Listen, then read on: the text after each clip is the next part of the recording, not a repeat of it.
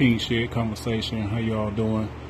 Um, I write poetry as well, and I just finished up a piece. And normally, you know, it's kind of crazy. I don't share my work with people.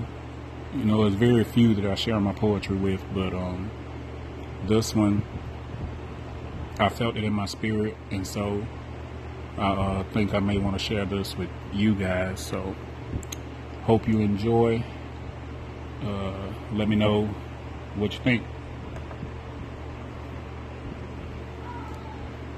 I don't know where it comes from. I don't know why the darkness comforts me more than the light at times. I can feel the walls closing in on me.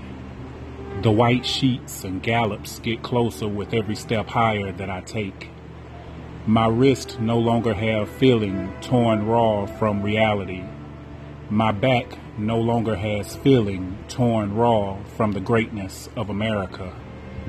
I should be grateful that you allow me to sit with you. I should thank you for not splitting my wig. I clock in and lose time with my babies so that I can ensure that you keep your jet fueled. Why won't I build for myself? I have left my crown in my hut and no longer want to be called the king. Yeah, Shiva is dead. Gravity works overtime to show its power to my people. Do all of the others live above the clouds? One plus one equals two unless you are like me. In that case, one plus one equals a fine and 30 days in hell. Jack ripped her, but I'm still paying for his crime. A supposed whistle can get a young man destroyed before his prime. I don't hate you because I love us enough to want us to rise.